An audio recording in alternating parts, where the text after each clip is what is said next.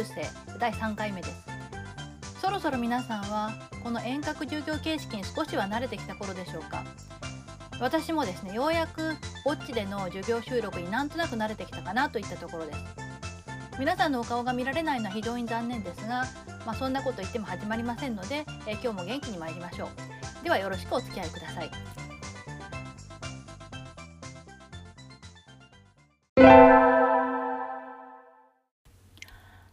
今日はですね平家文化圏の文学ということでお話ししたいと思います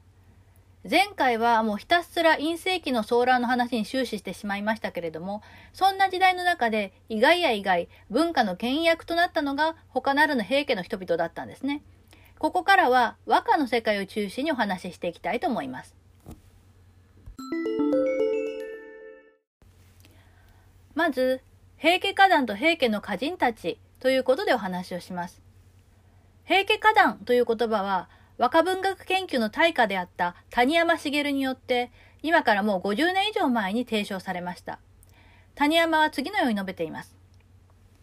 二条院営魚の永満、えー、1165年ですね。永満から人安、花王、上安、安元、自称、えー、1181年にかけては、まさしく平家の全盛時代である。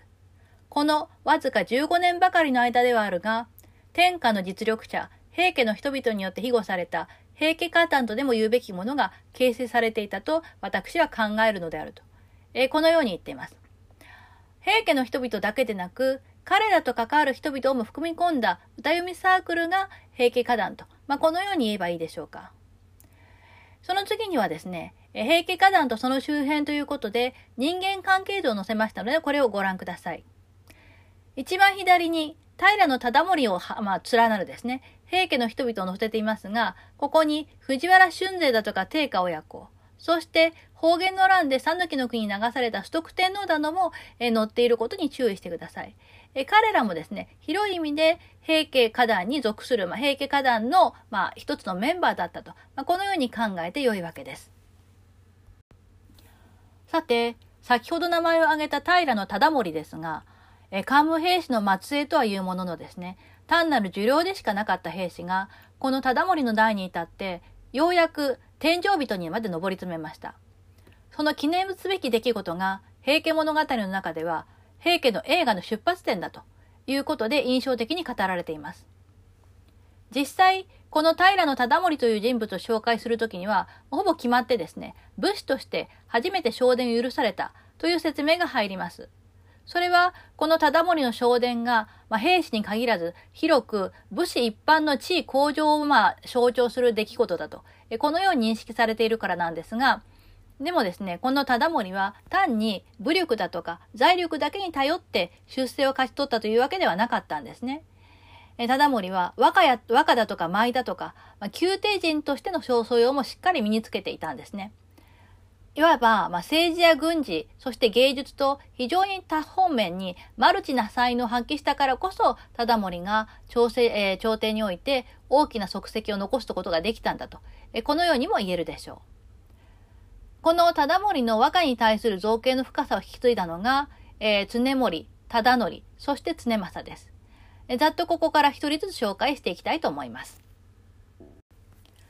まず最初が、えー、平の常盛です。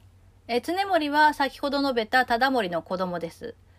で、任南元年にまず自分自身で歌合わせを主催します。この歌合わせというのは、えー、以前にもちょっとお話をしたと思いますけれども、えー、左と右に分かれてですね、同じお題で歌を読み合って、その優劣を判定するというイベントです。その歌合わせを自分自身で主催して、その後、えー、重家歌合わせだとか、末常家歌合わせ、頼助家歌合わせ、住吉社歌合わせ、広田社歌合わせと数多くの歌合わせに呼ばれて、彼自身が歌を読んでいます。で、彼の歌集の常森集を見ていくと、三河のないし、兵衛のないし、古事中、こういったですね、女房たち、そして藤原の実貞、藤原の実国、藤原の清助、えー、春勢、賢章、えー、こういった当時の名だたる歌人たちの歌の贈答が見られます。で、さっき挙げたようなですね、当時の、まあ、主な歌合わせとか歌会に出席をしていて、平家一門切っての、えー、歌会での交友ぶりが知られている。そういう人物です。え次に名前を挙げたのが平忠則です。案外皆さんは、まあ、高校まででですね、平家物語で、忠則の最後という商談を読んだことがある人がいるかもしれません。えー、それで、まあ、一番知名度が高いのは、この3人の中では忠則かなと思います。この忠則も、えー、常森同様忠盛の子で、えー、常森系歌合わせ、若年歌合わせといったものに出演して、彼自身も歌合わせを開催しています。で、彼の自分自身の歌集の忠則集によるとですね、鴨社歌合わせ、民なり系歌合わせにも歌を読んでいたことが知られて、で、えー、彼も古事重や藤原の森方、インプ門院大部、平重衡、こういった人たちと贈答歌が残っています。そこに一首ですね、忠則の歌を載せておきました。宝根権院にて、池辺のもみじということを人々読みはべりしに、青葉をば池の三草にまがえつつ、色づく枝と影は見えける。えこのような歌をですね、えー、読んでいます。これは、鳥羽の院の公女の城西門院の御所で読んだものです。で、えー、父の忠盛や古事中、インプ門院大部といった当時、まあ、歌人として非常に高い評価を得ていた人人々との交流があったことだとか、あるいは女流歌人の憑依が仕えていた城西門院の御所の出入りがあったこと、これも忠則の歌人としての成長に大きな影響を与えた可能性が指摘されています。なお、この忠則の歌の師匠というのは藤原の春勢で、で、春勢もこの忠則のですね、歌の力量を非常に高く評価していました。3番目に名前を挙げたのが平常政です。常政は、えー、最初に名を挙げた常森の子供ですね。で、えー、常政というと、琵琶の名手というイメージが強いんですけれども、えー、歌人としてもかなり活躍していたことが知られます。角一本の平家物語、牧野七、常政の都落ちなどの記述からですね、えー、この常政は小さい時に仁和寺に仕えていたことが知られています。仁和寺というのはもともとで非常にその、まあ、文化が栄えていて、特に和歌に造形の深い、まあ、お坊さんたちがいっぱいいました。で、ここにはですね、当時、オムロ、すなわち、後白河院の王子で、仁和寺で出家をした主角発神王がいて、で、この主角と親しい関係にあったことが知られます。で、彼もまた、常森家歌合わせ、道近歌合わせ、和家一家した歌合わせ、広田社歌合わせ、えー、重森菊合わせ、えー、この重森菊合わせというのは、平の重森重森の屋敷で行われた、えー、イベントなのですけれども、それぞれがですね、あの、自分が非常にこう自慢の菊を持ち寄って、どちらの菊が美しいかということを競い合うというお遊びなんですが、ただ菊だけを見比べるのではなくって、それぞれに歌を添えるんですね。ですから、まあ、歌合わせと、菊合わせがコラボされている、そういうイベントです。えー、そこに歌を読んでいたりとか、あるいは、比叡者五種歌合わせなどですね。彼もまた、数多くの歌合わせに歌を読んでいます。また、えお父さんの常森集によると、えこの常政ですね、源諸光や藤原清介、実森、東蓮、春勢らと歌を贈答していることが知られていて、忠則の家で歌を読んでたことも知られます。彼の歌人としての活躍がお父さんの常森の影響ではないかと言われています。で、この3人だけではなく、さっきちょっと言いましたように、重森も菊合わせという形で、まあ、和歌を読んでいますから、平家全体としてやっぱりこういうですね、文化的なあの営みに関心が深かったということは間違いないわけですが、中でもこの3人が和歌という点では特筆に値すると、まあそういうことになるのではないかと思います。では、平家花壇の特徴は一体どのようなものだったのでしょうか？えー、以下3点挙げましたあ。少しずつ説明をしていきたいと思います。まず、丸1、開放的であったということです。当初ですね、えー、この平家の人々は、藤原の清助、これは和歌の六条家という家です。そして、藤原の春勢、こちらは巫女左家という家で、この六条家と巫女左家ではですね、まあかなりライバル意識が強かったわけです。で、えー、この両者を指導者、あるいは歌合わせの患者として迎えていました。が、後半はですね、清助よりも春勢の方を重用するようになりました。で、常政やあるいは忠則の歌の師匠が春勢であったことも考えると、平家グループは当時としてはどちらかというと新しい藩者ですね。えー、六条家の方が和歌の家としては伝統があったんですが、そういうその昔からの伝統にこだわらず、新しめの藩者も積極的に取り入れている。比較的、まあ、外向きのグループであったと。このように考えてよいと思います。丸に、信仰的であること。えー、前例に習いながらも、新しい語も積極的に使用しているという特徴も平家歌壇のま特徴として挙げられます。一つ例を挙げましょう。潜在和歌集ですね、読み人知らずという形で日集している歌、さだなみや滋賀の都はあれにしよう、昔ながらの山桜かな、えという歌です。これ、読み人知らずとはなっているんですが、実は忠則の読んだ歌なのです。意味としては、滋賀の古い都はすっかり荒廃してしまったけれども、昔のまま美しく咲きに寄っている長良山の山桜よ。まあ、そんな感じになるでしょうか。平家物語によると、この歌は、忠則が春前に託した巻物の中に読まれていたとされています。さっきも申しましたように、忠則は藤原春前に歌を習っていたわけですね。で、彼は直線集に自分の歌を入れてもらいたいと考えていました。えー、当時の歌人たち、歌を読む人間はですね、みんな直線集に自分の歌が入ることを、まあ、この上もない栄誉だと考えていたからです。しかしながら、まあ、平家の流星に陰りが見えて、忠則もまた都を追われてですね、西国に落ちていくことになります。そこで彼は歌の師であった春勢に自分自身の歌をですね、百種ばかり、まあ、ピックアップした巻物を託すことに決めたわけですね。で、えこの巻物の中でですね、直線集に日集させるのにふさわしいものがあったら、ぜひ入れてくださいと。まあ、こういう願いを込めて、え巻物を春勢に渡します。源平の動乱が収まった後に春勢はですね、直線集である仙台和歌集の、え選者となりました。で、棚取から預かった巻物の中には、潜在集に載せるのにふさわしい歌も数多くあったわけですが、忠則は天皇の咎めを受けた人間ということで、まあ、あの、名前を出すことができない。その結果、読み人知らずという形で、一首だけこの歌をあの入れることにした。という形で平家物語では語られています。でそれはさておきですね。実は、この和歌の上の句、貞波や滋賀の都あれにしようの3句ですが、これが実は旧安5年に藤原清介がすでに読んだ歌から本家取りっていうかまあほぼパクリみたいな形で、えー、使われたものなんですね。えー、そこにあげました。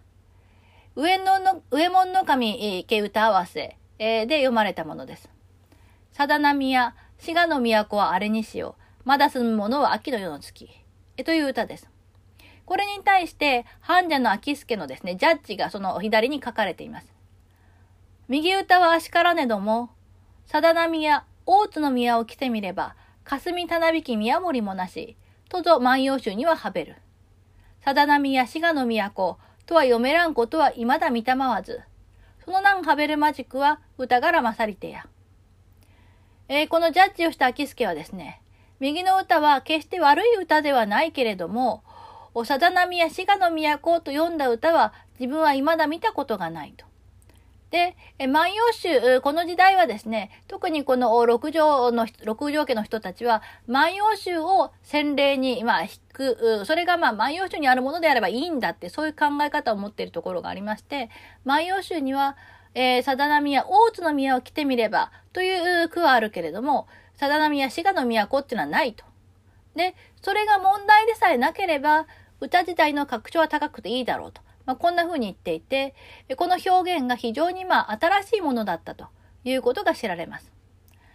忠則はですね、伝統に縛られることなく、こういう新しい語をあえて自分の歌に取り入れたと。そんな風に考えられるわけです。この辺もですね、いわゆる職業歌人ではない、もちろんこう平家を代表する歌読みではあるけれども、春勢だとか、そういったですね、歌で、まあ、名を立てるということを目指しているわけではない、そういった、まあ、気楽さというところもあったのではないかなと思います。そして丸3、歌枕、まあ、これは地名と言ってもいいかもしれませんが、これを多用しているということです。そこに、あの、ちぐささんという方のですね、論文からあの抜粋して載せましたけれども、平気家人の万葉後直接的摂取と推測される場合は、歌枕、かっこ万葉の地名が題材になる場合が多く、これは当時盛んな科学書、五代種歌枕等の歌枕抜粋書からの摂取とも考えられる。また、過去摂取には少数だが独自と推測される場合があり、当時の万葉語摂取、映画的傾向を意識し、独自に推進した英作も認められると。えこのように述べてあります。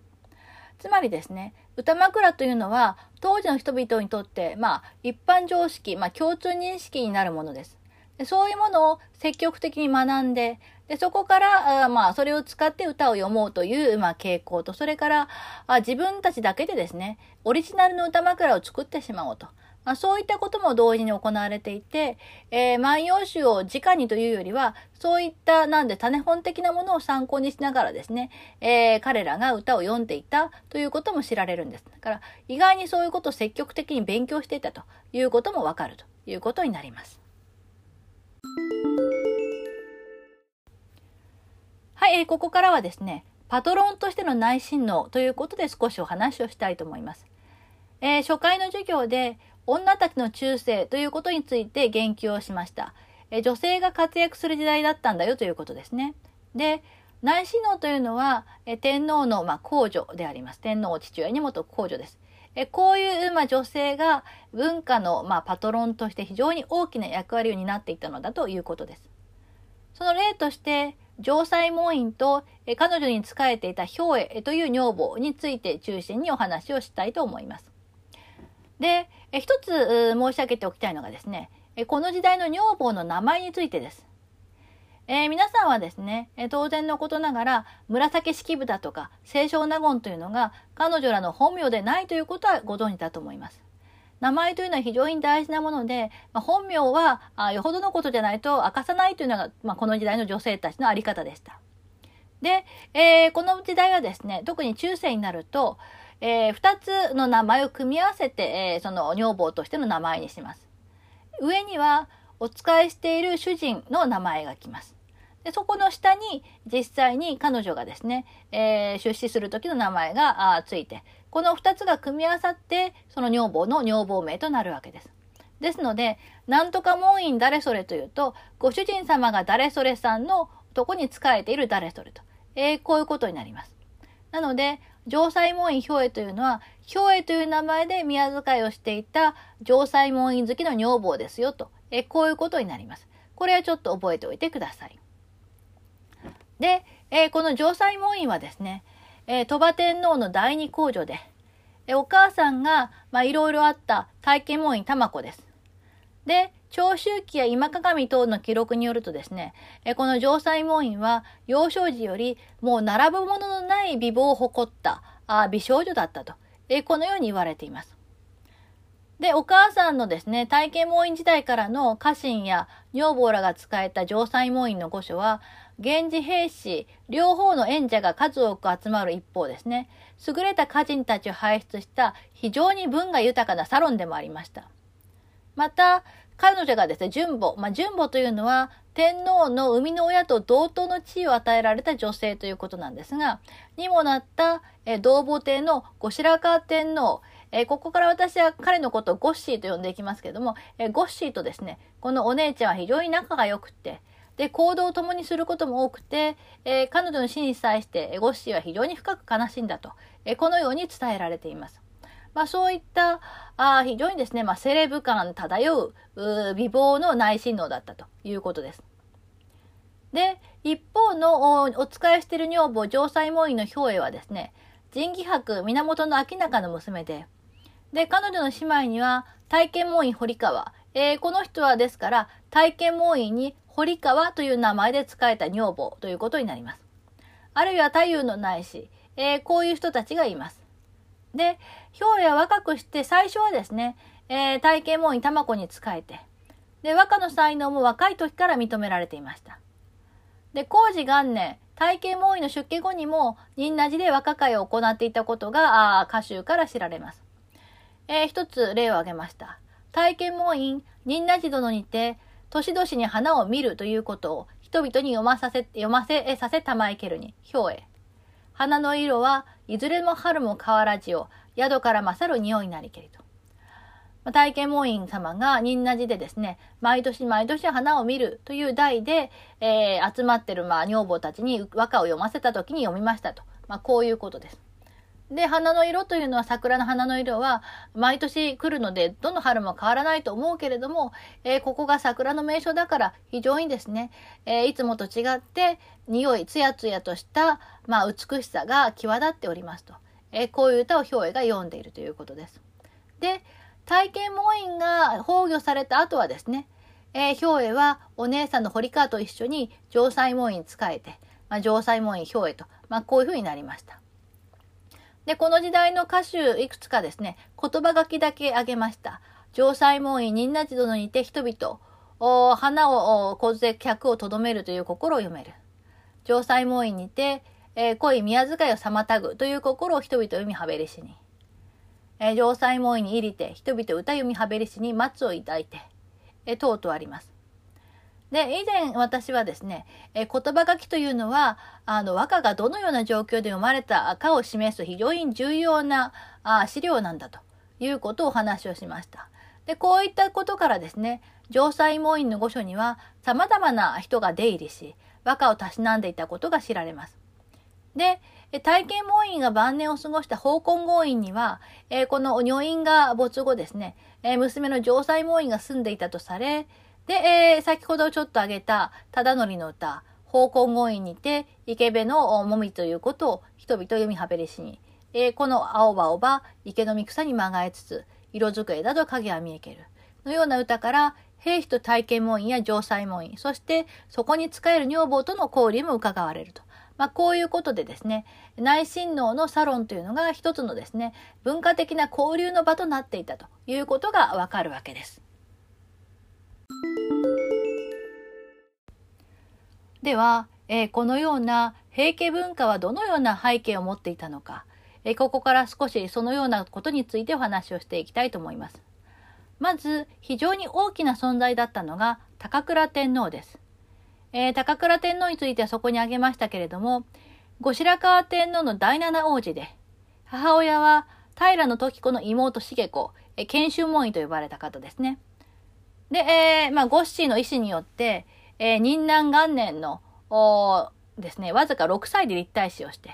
で、その2年後には、六条天皇の上位を受けて即位をします。で、えー、この清盛は、当時、皇室とですね、非常にこう密な関係を求める政策をとっていて、その清盛の政策で上安2年にですね、清盛の娘徳子、これが後の建礼門院ですが、えー、この建礼門院を中宮に迎えます。しかしながら、清盛の勢力拡大に伴って、ゴッシーとの圧力が深まる中で、自称2年、生後間もない琴人親王、これが後の安徳天皇ですが、これを皇太子とし、えー、その2年後、上位をいたします。で、えー、この高倉天皇は、笛の名手としても非常に名高かったんですけども、21歳の若さで、えー、崩御されました。その高倉天皇の人柄を、まあ、忍ばせるような、建礼もいう兄弟部首の記事を次に挙げました。ちょっと読んでみたいと思います。いつの年にか、月赤かりしよ、上、これが高倉天皇ですが、の、御笛深瀬おわしまししが、ことに面白く聞こえしよ。目で参らすれば、固くなわしきほどなる、と、この御方に渡らせわしまして後、語り参らさせたまいたるけるを、それは空ごとを申すぞ、と仰せごとある、とありしかば。さもこそは、数ならずとも一筋に、心をさえもなし、なきになすかな。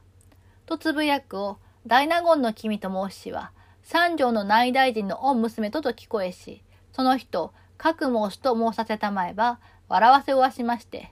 御扇の端に書きつけさせたまいたりし、笛竹の浮き根をこそは思い知れ、人の心をなきにあわなす。えー、これはどういうエピソードかというと、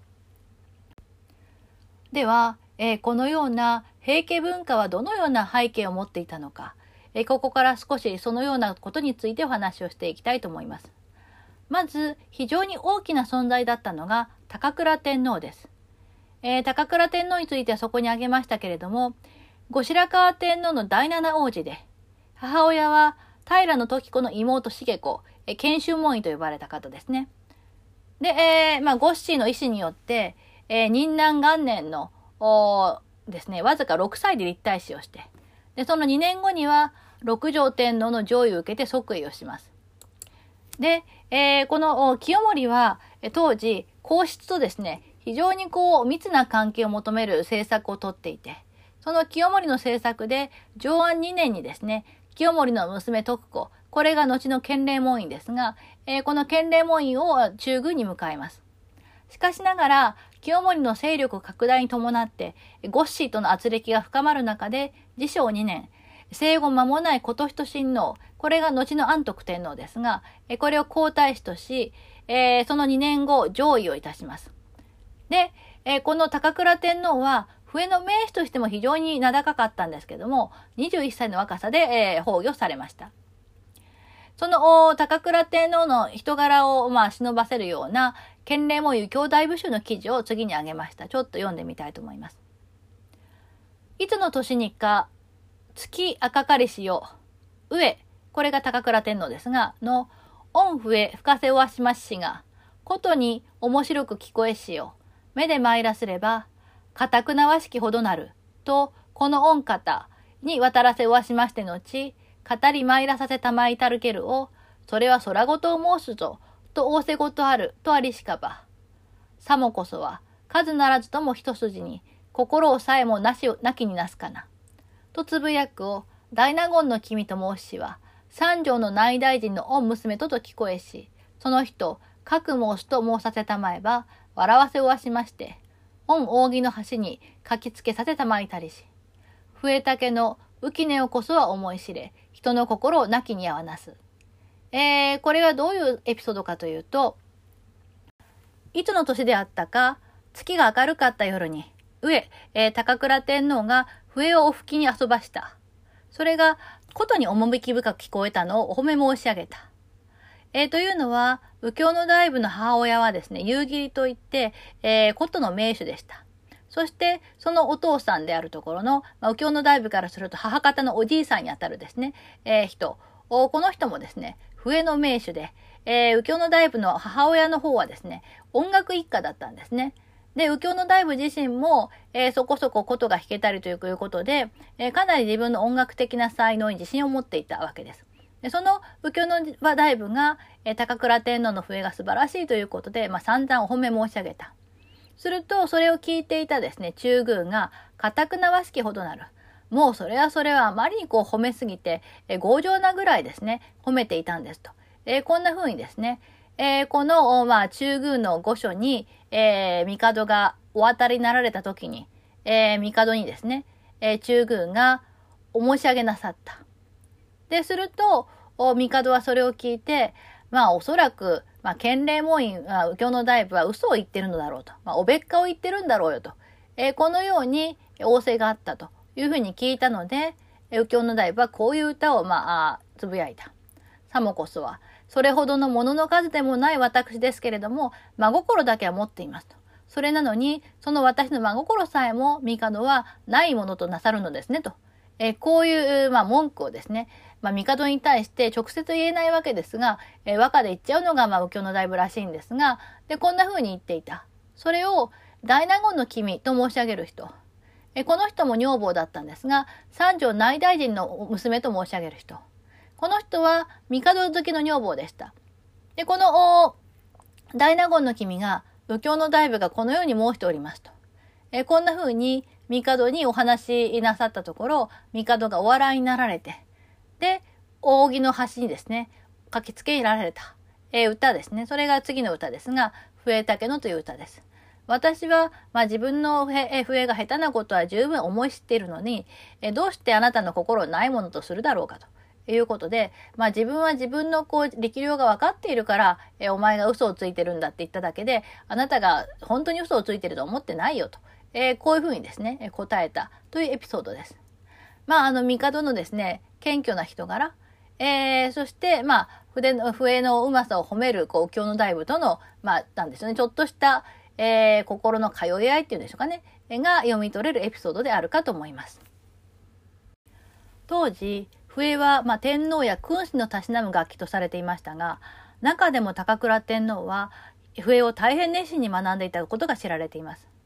実はこれはですね、ひいおじいさんにあたる堀川天皇の存在が実に大きかったのです。えー、病床にある堀川天皇のご様子については、讃岐之助日記が赤裸々に綴っていますけれども、生前のこの帝についてはですね、次のような記述があります。えー、参考を見てください。最初に挙げたのが今鏡の牧に玉梓です。えちょっと読みますね。この帝、御心映え当てに優しくおわしましけり。その中に笛を優れて吹かせたまいて、朝夕に御遊びあれば、滝口の七面など申すも、調子他校とて、暁になるよりもありけり。その御時、笛吹きたもう天井人も、笛の死など、皆、かの御時たまわりたる笛なり、など言いて、末の世まで持ち合われはべるなる。宗助の大乗大臣、この絵の助におわしましける、おわしけるほどなど、よもすがら、音符へ吹かせたまいてと明かさせたまいける。えここでは、堀川天皇がですね、非常にまあ優美な心映えで、で、とりわけ笛をまあ素晴らしくお吹きになって、朝夕に、えー、笛をずっとお吹きになっていたということが綴られています。そして、えー、次に挙げられているのがですね、演行本の平家物語末期録です。えー、これもちょっと読みますね。されば昔、白河法皇の堀川院に遅れ参らせて、女劇ありけんも断りと思い知られけり。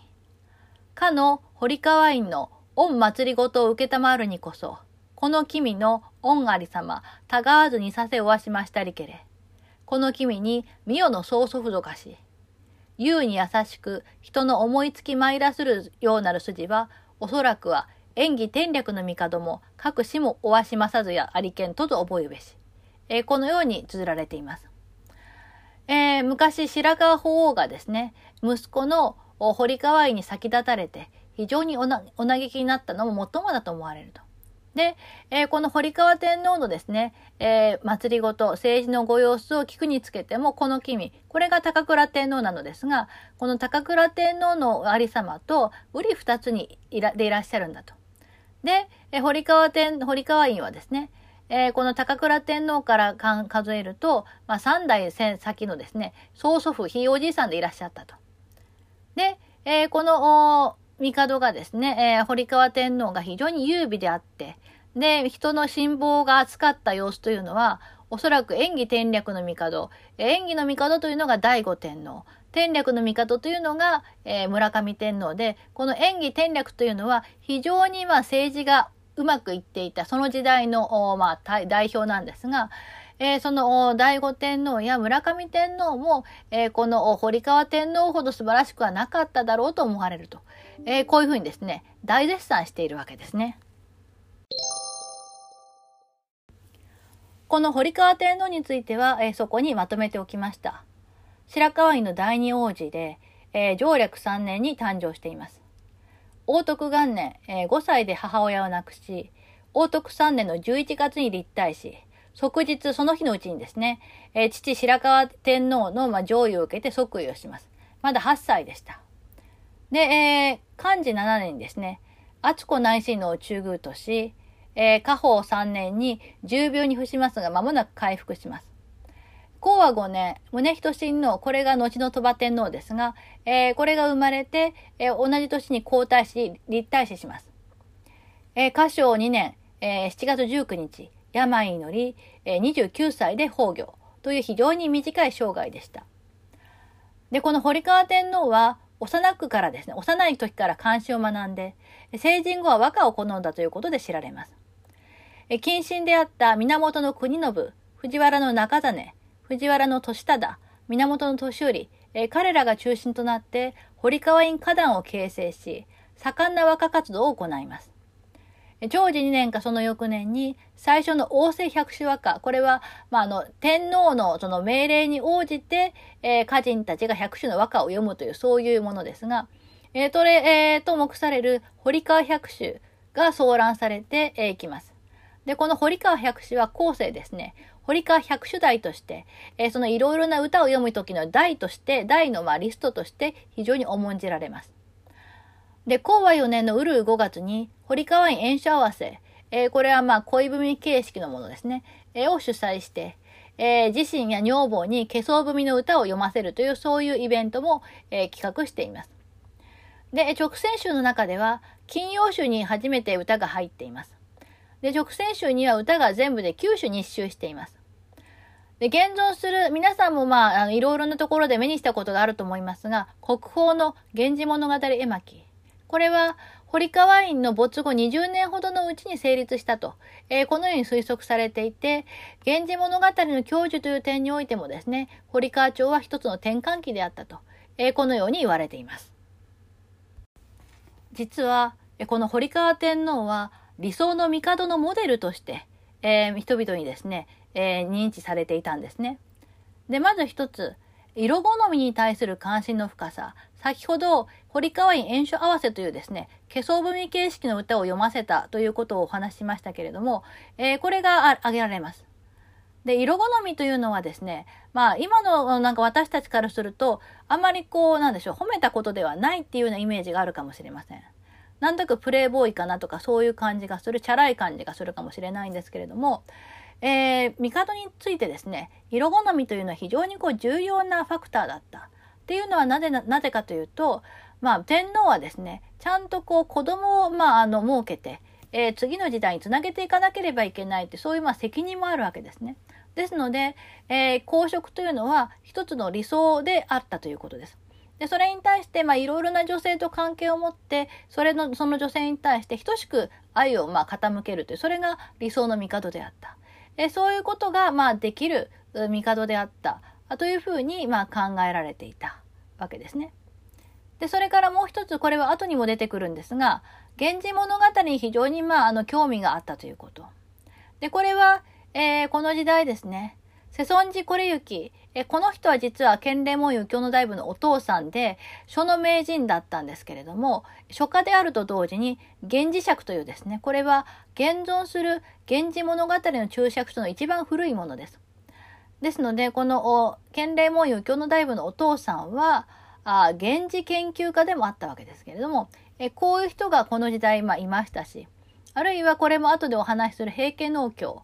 これもまあ源氏物語と深い関わりを持っていることが知られています。えこのようにですね、えー、堀川天皇の時代には非常にまあ源氏物語に対するですね、えー、みんながこう源氏物語読んでいて、それをまあ自分たちで享受していくっていう動きがすごく強かったということ。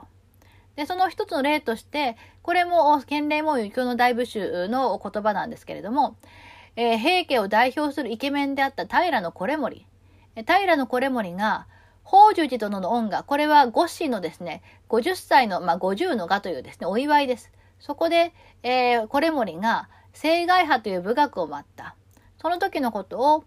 えー、宝珠寺殿の恩賀に、聖外派巻いての折などは、光源氏の試しも思い出られるなどこそ人々いいしかということで、その美しいイケメンのこれ森が聖外派を待った時の様子なんていうのは、もうその、もみじの画で、まあ、源氏物語のもみじの画で、光源氏が、あの、正外派を待った、あの時のようだというふうに、みんなが言っていたのですと。えー、こういうふうに言われるぐらいですね。その、パッと何か言う時に、源氏物語のあの場面っていうことが、すぐ連想されるぐらい、源氏物語に対する、まあ、造形がみんな、みんなが深かった。まあ、そういう時代であったということです。で、これが、えー、一つの、を理想的な時代、まあ、昔は良かったってその一つの昔、理想の昔を表す。そのキーパーソンとして堀川天皇がいたのであったということ。で、えー、さっきですね、えー、平家物語の演行本で、えー、この高倉天皇が、え曽祖父の堀川天皇に非常によく似ているとみんな思ってたという言及がありました。これは当然ですね、高倉天皇もそれを自覚していたわけで、だからこそ、その堀川天皇が得意であった笛をですね、彼もまた非常に熱心にたしなんだということになるわけです。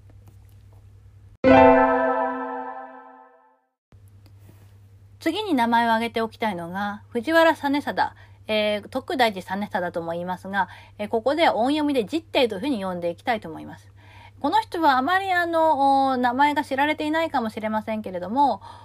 百人一首にも歌が入っている、まあ、有名な歌人です。で、実弟はですね、えー、父は藤原の金吉、母が藤原俊忠の娘で、五子の中宮であった関氏の同母弟です。で、えー、他氏、えー、これは勝ることも言いますが、えー、この人は、近衛天皇と二条天皇の妃になった二条、あ二代の妃と言われていた人です。えー、それから、えー、まあ、実家、実盛、えー、金平、こういった、あまあ、人々の同母系で、藤原春勢からすると老いにあたります。まあ、定格とはいとこですね。で、潜在集だとか新古今和歌集に、それぞれ16種歌が入っています。で、大変な蔵書家で、えー、才学に富んで、還元だとか今用にも優れた、そういった当時の、えー、有名な文化人でした。で、この、後で春触れますけども、春英というお坊さんが主催していた仮園、えー、これも一つの和歌サークルなんですが、この仮園に集う歌人たちをはじめ、えー、古事中、先ほども出てきた城西門院の兵衛、西行、春勢、源義政といった、頼政といったですね、多くの歌人との交流が捨てられます。で、いろいろな、その歌人たちについてのコメントを記した河川楽書には、風情気高く、また面白く、縁なる様もぐしたるにや、ということで、歌の格調が高くて、非常にまあ、あの、興味深くて、で、しみじみとした様子も兼ね備えていると。でこのように、まあ、割といい評価がなされています。で、えー、この実典についてはですね、平家物語、つれづれ草、今物語他に様々なエピソードが残っています。で、今は残っていないのですけども、日記、海林記という日記を書いていたということ、それから、あ歌集ですね、えー、その実定の、まあ、読んだ和歌を集めた歌集、林歌集があります。で、えー、さっき言った潜在集が直線集に歌が入った書出で、で、歴代直線集には計79種、えー、結構な数の歌が入っていることが知られています。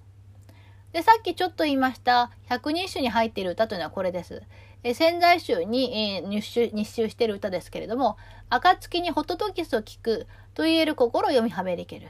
五徳大寺左大臣。ホトトギス、泣きつる方を眺むれば、ただ有明の月と残れる。え、あ、この歌聞いたことあるよという人はいるんじゃないでしょうかね。え、この歌を読んだ人です。で、えこの実典に関しては、まあ、いろんなエピソードがある中でですね、えー、これがまあちょっと有名かなと思うのでご紹介しておきます。これはあの、平家物語の古号と関わるものなんですけれども、え古号というのは、えさっき出てきた高倉天皇が非常に、まあ、あの、寵愛をしていた、まあ、女性だったんですけれども、それが、えー、清盛の激励に触れて、えー、御所から追い出されてしまう。まあ、そういった悲劇のヒロインです。で、その、まあ、古号がですね、えー、高倉天皇に見初められた頃の話です。君の恩意通しみも人に超え、情け深く、形美しかりしければ、軽装運覚心を通わさぬはなかりけり。その中に、特大寺の実弟は、ことに類なきことにおぼされて、折々の恩志、世にあらありがたくと聞こえけると。えこのようにありまして、まあ、この古号は高倉天皇のご寵愛も他の人には超えていて、で、え古号はですね、非常に情愛が深くって、そしてまあ美女であった。だから、えー、貴族の男性たちはですね、みんなこの古豪にですね、心を寄せていた。とりわけ徳大寺の実弟はですね、もうこんな素晴らしい女性はいないということで、えー、いろいろな時にですね、えー、古豪に、えー、まあ、手紙を送ったり、あるいはですね、物を送ったりということで、非常にその熱い自分の気持ちを伝えたことが、えー、もう滅多いないことだというふうに世間で言われていたと。えー、こんなふうに語られています。まあ、それぐらいプレイボーイでもあったということになるわけですね。で、この実弟がですね、どういった人々と関わりを持っていたかということについては、えー、彼の歌集の林歌集の言葉書きを見ていると、いろいろなことが分かってきます。そこから見えてくるものをですね、えー、以下に並べました。まずは、えー、何回か出てきている城西門院です。えー、城西門院サレサロンとの関係があったということがですね、そこに挙げているような歌、あ最初の歌だけちょっと見ておきましょうかね。城西門院、仁和寺におわします頃、参りて、花見なんどして、今は青葉の折にな参るべきと申したりしに、氷への局のもとより、赤だりし、花よりもなお忘られず、青葉までといいし一言。えー、変化。悔しくも、花よりの地と頼め起きて、尋ね、えー、尋ねぬ名をも散らしつるかなと。いうことで、えー、城西門院が仁和寺にいらっしゃった時に、えー、みんなでですね、花見をして、えー、今度は、青葉、今はだから、まあ、春だったんで、またその、もうちょっと初夏、初夏の時にまた集まりましょうというふうに言った時に、兵衛の壺ね、これが城西門院兵衛ですけれども、えー、からこんな歌を送ってよこした。えー、まあ、桜の花よりももっと忘れられないのは、あなた様がですね、えー、初夏まで待てと言ったその一言が忘れられませんと。えー、こういうふうなことを言ってきた。それに対して、えー、実帝が返した歌。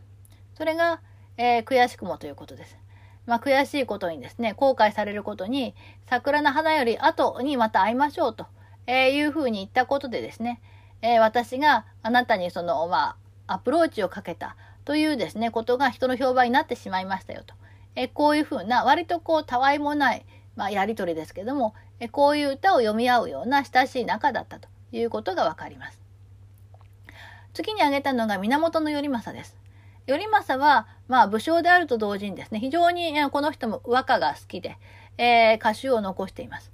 で、え、その和歌のやりとりでですね、えー、この実典の方からあ送った和歌を送ったり、えー、結構変化が来たりということで、かなり親しい仲であったということが知られます。そしてもう一つ、平家との関係です。えー、最初に挙げたあ歌ですね。これは、左兵衛の神、えー、重則。これが、清盛の四女を妻としていた人ですけども、が、うちより人々参りて、月をもて遊びに参るべきをし申したりしに、折しも風に患いて、えー、代理からみんなでこう月見をしているからいらっしゃいというふうに、えー、重則が言ってきた。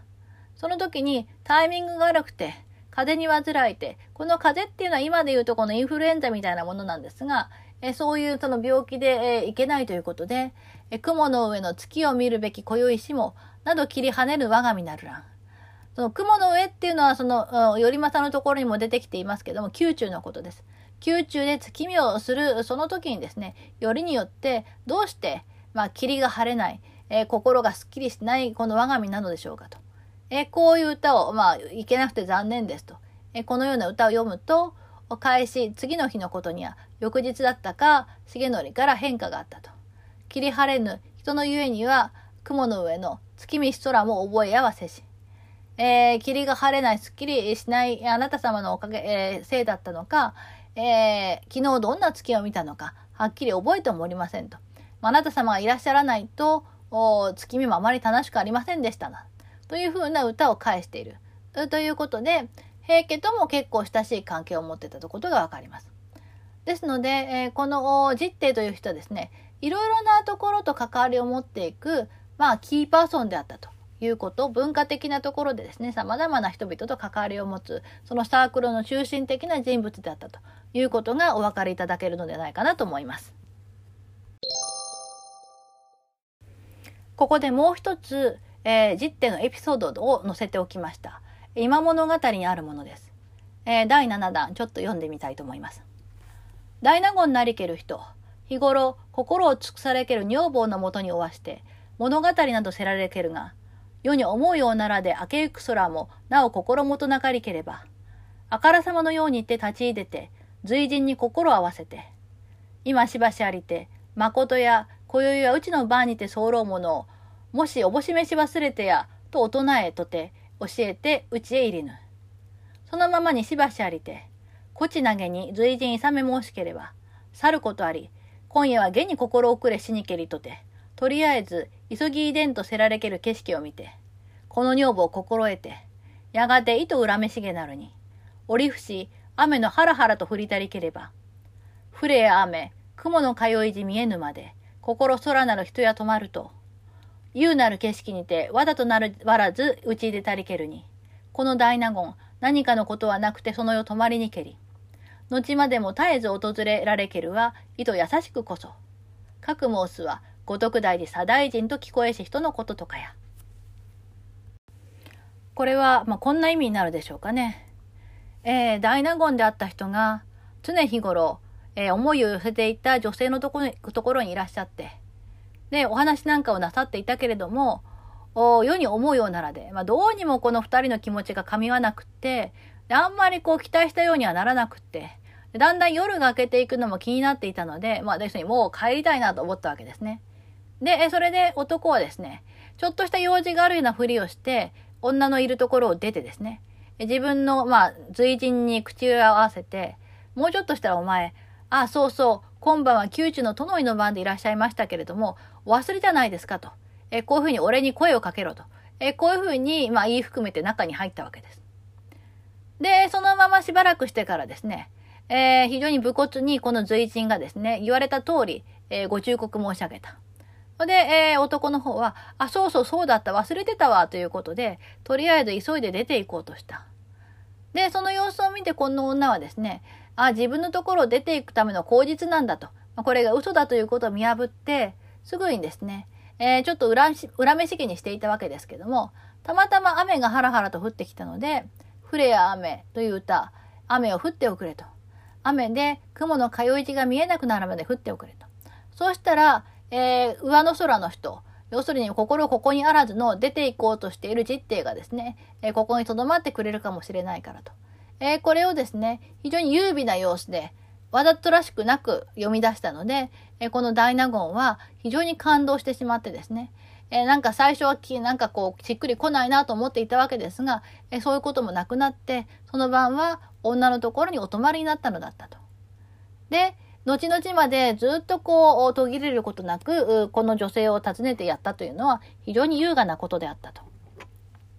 でこのように申したのをこれは五徳大寺左大臣。えこれがまあ実弟ですね。実弟と申し上げた方のことだと。えこのように言われていると。こういったまあエピソードが語られています。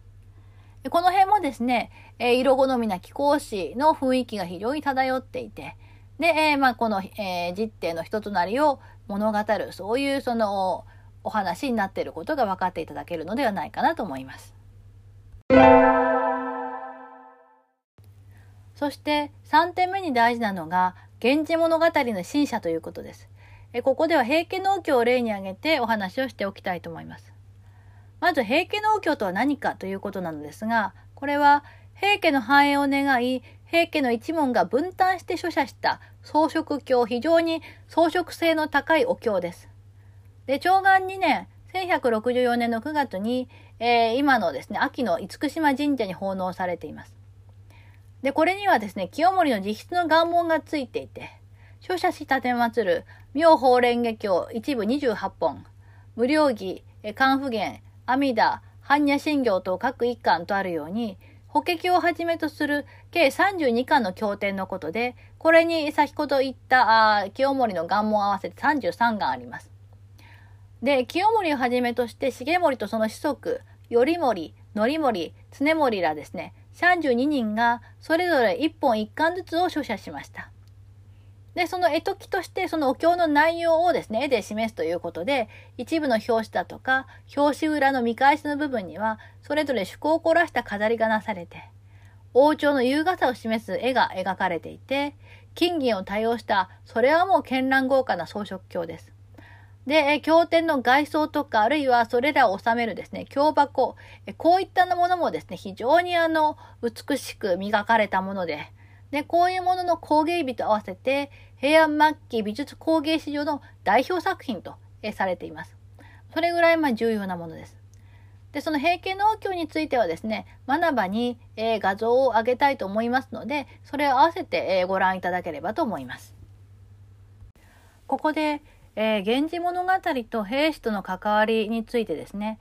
えー、梶谷さんという方の論文をちょっと紹介しながら説明をしていきたいと思います。え読みながらちょっと説明をしていきますね。で、梶谷さんはこんなことをおっしゃっています。